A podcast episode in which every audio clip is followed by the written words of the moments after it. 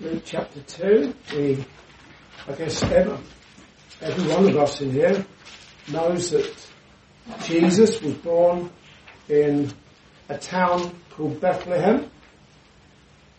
And uh, the details of that birth are given to us in Luke chapter 2 verses 1 through to 7.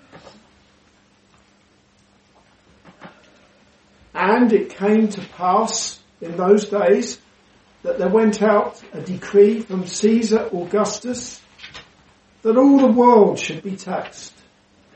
And this taxing was first made when Cyrenius was governor of Syria. And all went to be taxed, every one into his own city. And Joseph also went up from Galilee, out of the city of Nazareth, uh, into Judea, unto the city of David, which is called Bethlehem, because he was of the house and lineage of David, to be taxed with Mary, his espoused wife, being great with child. And so it was that while they were there, the days were accomplished that she should be delivered.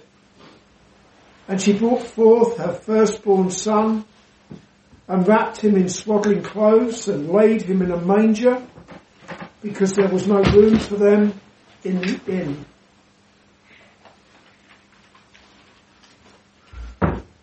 This is the time of the year when many churches, including this one, remember and celebrate the birth of a very special boy. And that birth took place in Bethlehem about 2,000 years ago. I say about, we don't really know for sure.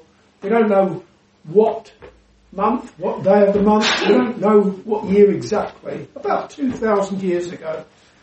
Never mind the fact that we did precisely that, remembered and celebrated the birth of that very special boy.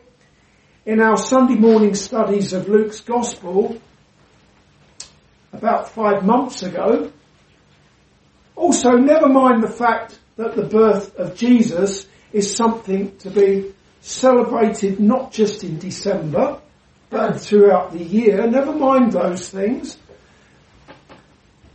Mary, who was engaged or espoused to be married to Joseph, she lived in Nazareth in Galilee.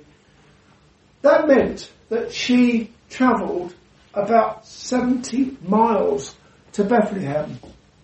It's a long way when you're pregnant. and she didn't travel in an air-conditioned car or anything like that. We don't really know her mode of transport, perhaps a donkey, perhaps a camel. I don't know. It wouldn't have been particularly comfortable.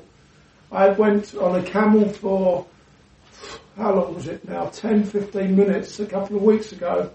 And um, I thought I was going to break my back. But uh, I wouldn't, I wouldn't wish it on a, anyone, certainly not a pregnant woman. And she was engaged to be married to Joseph at that time. And the reason for Mary and Joseph making that journey, that 70 mile journey, was that there went out a decree from Caesar Augustus that all the world should be taxed or register for tax. In response to that imperial decree, Mary and Joseph they travelled to the city of David, to Bethlehem, to register for tax because they were of the house and lineage of King David. So they were following the orders of the emperor by making that journey to Bethlehem. More importantly, understand that everything that happened did so in accordance with God's eternal decree. In everything, we should uh, look above and beyond the, the decrees of men,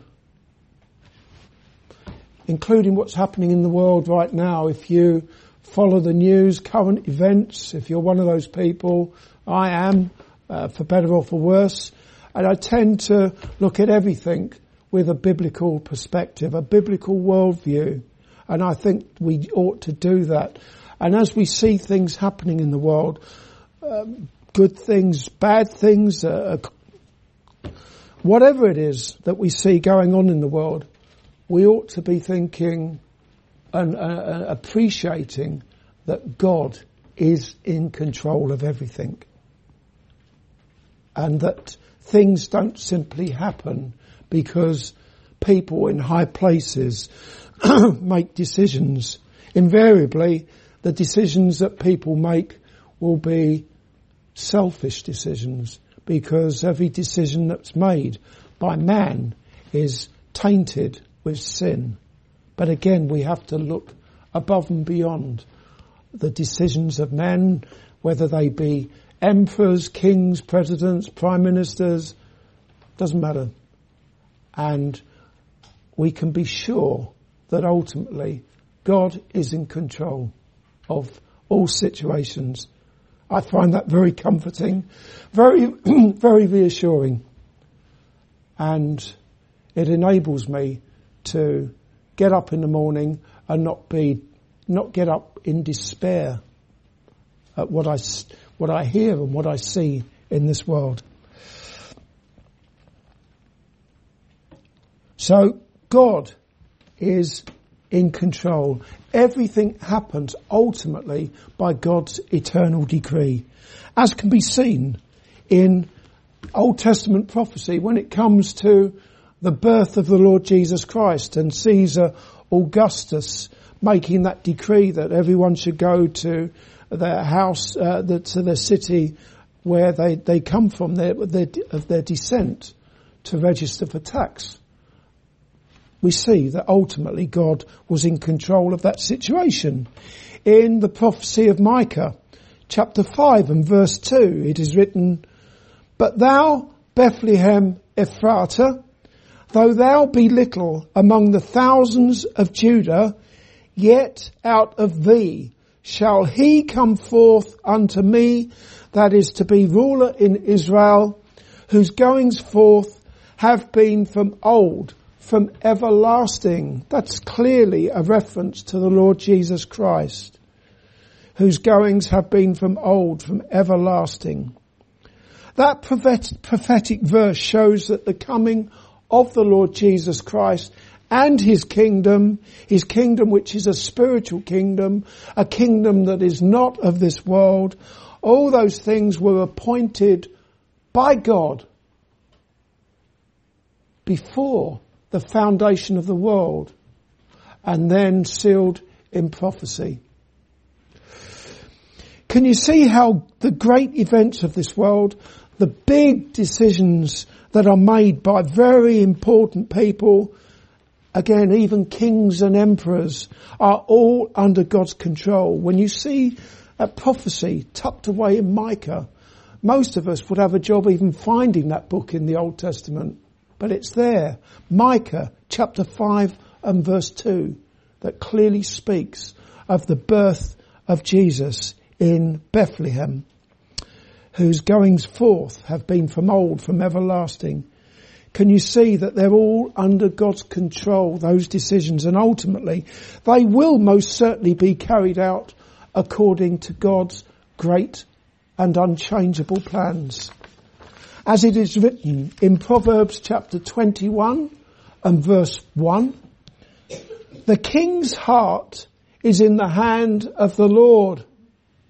As the rivers of water, he turneth it whithersoever he will. Think about it. All those important people when they met in Egypt not long ago, the COP27 summit, when they all got together and in, effect, they were conspiring against the Lord and about, against His Christ. They didn't start their meetings in prayer. They didn't uh, go in their private jets to Sharm el Sheikh with a desire, the heart desire to honour and glorify their Maker, Almighty God. That's for sure. But even so, God overrules on all of these things. And when our leaders conspire, they get together and conspire against the Lord and against His Christ, we can be sure that God will be glorified and that His purposes will prevail. Why is that? because as I've said, the king's heart is in the hand of the Lord. Can you imagine that? That mighty hand of God. Kings, emperors, presidents, prime ministers in God's hand and he steers them wherever he wants to according to his good pleasure and for his glory. We'll see more of God's overriding purposes at the end of this talk. But for now, let's open our hymn books and turn to 209. One that we all know, O little town of Bethlehem. 209 on all of these things. And when our leaders conspire, they get together and conspire against the Lord and against His Christ, we can be sure that God will be glorified and that His purposes will prevail. Why is that? Because as I've said, the king's heart is in the hand of the Lord. Can you imagine that? That mighty hand of God. Kings, emperors, presidents, prime ministers in God's hand and he steers them wherever he wants to according to his good pleasure and for his glory. That little child born in Bethlehem about 2,000 years ago, we can consider now that he is the Son of God. He is the Son of God. Of all the billions of childbirths throughout history, what was so special about the birth of Jesus that 2000 years later we should still be remembering and celebrating that birth in a way that no other birth has ever been celebrated.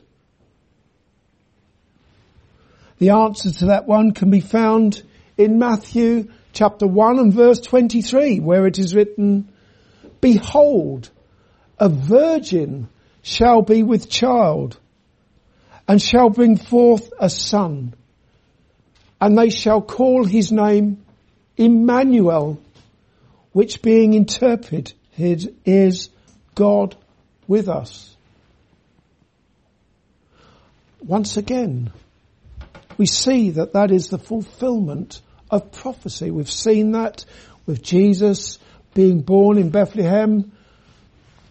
That was prophesied in Micah chapter 5 verse 2, but also what I've just read to you here in Matthew chapter 1 verse 23. Behold, a virgin shall be with child and shall bring forth a son and they shall call his name Emmanuel, which being interpreted is God with us. I say that this is the fulfillment of prophecy. Let me just put you on the spot here. Does anyone know what that prophecy is? The prophecy that is directly relevant to what you can read in Matthew chapter 1 verse 23. Have a look at Isaiah. It's in Isaiah. I'm getting clever with you here, but I'm, I'm, I'm beginning to doubt myself. I think it's Isaiah 7.14, or have I got it wrong? Yeah, it's right. Here we go. Once again, prophecy. Once again. We're talking about over 700 years before Jesus was born in Bethlehem. And what does it say in Isaiah chapter 7 verse 14. Chapter 7 verse 14. Therefore, the Lord himself shall give you a sign. Behold, a virgin shall conceive and bear a son and shall call his name Emmanuel. And what do you know? Over 800 years later, we see those words being fulfilled with the birth of Jesus.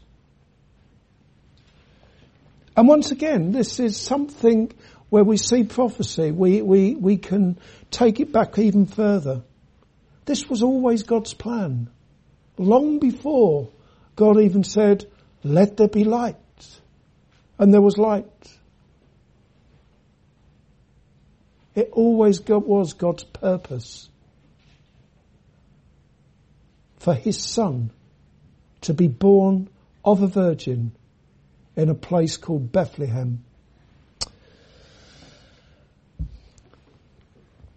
There's nothing in the Bible to suggest that Mary's pregnancy or the birth of Jesus were in and of themselves anything out of the ordinary. It's not how baby Jesus exited the woman's womb that is so unique, that is so amazing. It is the entering in or the conception that is so amazing. And that is because Mary had never been with a man. We see that she was a virgin.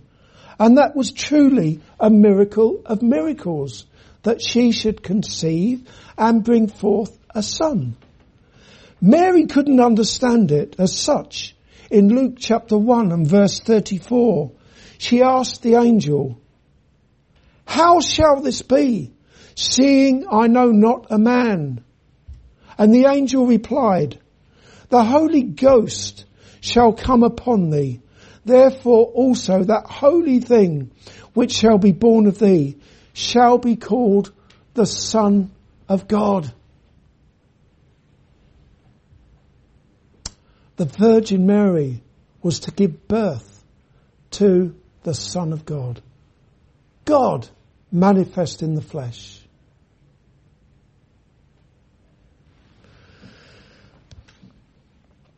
And so it is that in Matthew chapter 1 and verse 23 concerning Jesus, it is written, Behold, a virgin shall be with child and shall bring forth a son and they shall call his name Emmanuel, which being interpreted is God with us.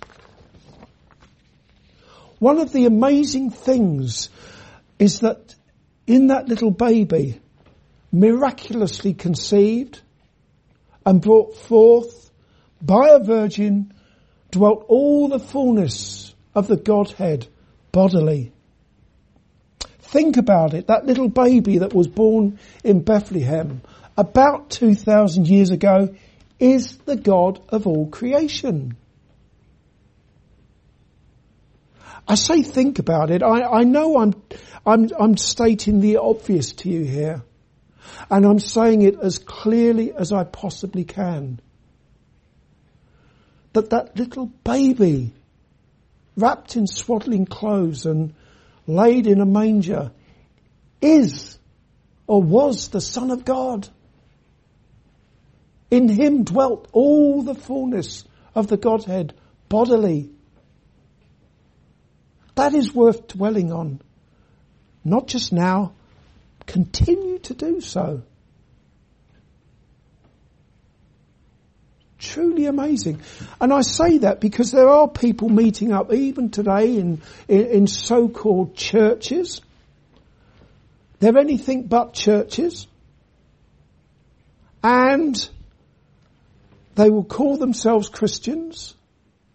And yet, they will deny that Jesus is God. They've completely missed it. They've missed the wonder of and the miracle of the virgin birth. That the virgin brought forth the Son of God. And the Bible couldn't be clearer, could it? The Bible couldn't be clearer. Behold, a virgin shall be with child, shall bring forth a son, and they shall call his name Emmanuel, which being interpreted is God with us.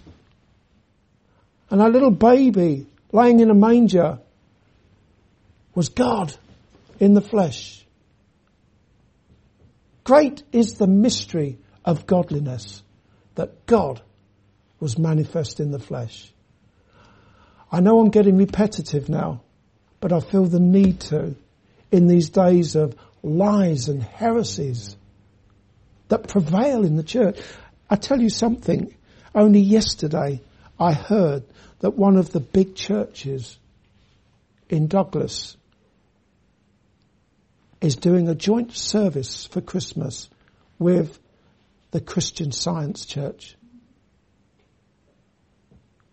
For anyone who doesn't know what that means, the Christian scientists, they deny the divinity of Jesus. Period. They're heretics. And yet one of the big churches in Douglas is having a joint service with them. It's a complete and utter mess. We need to hang on to this simple truth, which by the grace of God you will enjoy doing and you will celebrate that truth and rejoice in that truth. That that little baby that was born of a virgin is very God. He laid the foundations of the earth. The heavens are the work of his hands according to Hebrews chapter 1 and verse 10. All things were made by him, by Jesus, the Son of God. All things were made by him and without him was not anything made that was made. Think about that, the Creator God, and think about him laying in a little manger, wrapped in swaddling clothes. We've considered the little baby Jesus, born in Bethlehem, according to the decree of Augustus Caesar, the emperor. More importantly, we've considered that that birth was, was in accordance with prophecy. It was the fulfillment of prophecy. We've seen that that little baby Jesus is very God. We've just been singing that, haven't we? Veiled in flesh, the Godhead see. Hail the incarnate deity. Lovely words there by Charles Wesley. When the eternal Son of God exchanged his heavenly throne for a cattle trough and his royal robes for swaddling clothes, what was it all about? Why? Why did he become flesh and dwell amongst men? Sinful men, hell deserving sinners, like each one of us in here. What was God's overriding purpose for sending his son, the Lord Jesus Christ, into the world? Why? The answer is clearly and simply given in Matthew chapter 1 verse 21 where the angel came to Joseph in a dream and said concerning Mary, she shall bring forth a son and thou shalt call his name Jesus for he shall save his people from their sins. There we go. There's the reason for it all. Thou shalt call his name Jesus for he shall save his people from their sins. Christ Jesus came into the world to save sinners. And that saying is worthy of all acceptation. Again, in accordance with God's eternal decree. The lamb slain from the foundation of the earth. We considered that not long ago in our communion service here. It wasn't some kind of a knee-jerk reaction from God. 2,000 years ago, God didn't look down from heaven and think, things are getting pretty bad down there, I need to do something. Jesus is the lamb slain from the foundation of the world. And once you start to think about what that means, then you really do give yourself something to think about. Again, even before God said, let there be light, and there was light. Jesus is the lamb slain from the foundation of the world. And as days unfold and as this world continues and one day Jesus will return. But the focal point of world history is Jesus being lifted up to die on a cross. And on that cross, we see something of God's glorious attributes. Those attributes didn't just come into being 2,000 years ago. They are, God is, they, they belong to God.